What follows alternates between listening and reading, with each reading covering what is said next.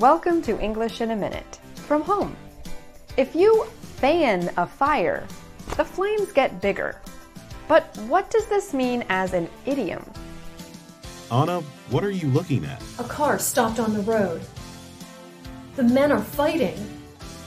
Oh no, now the women are fighting. Wow, that is definitely going to fan the flames. It has fanned the flames. Now everyone is fighting. Fanning a fire makes it stronger. The same can be said about a situation. To fan the flames makes something a bigger deal. We often say this when talking about problems. But you can also say it about positive things, like a new romance.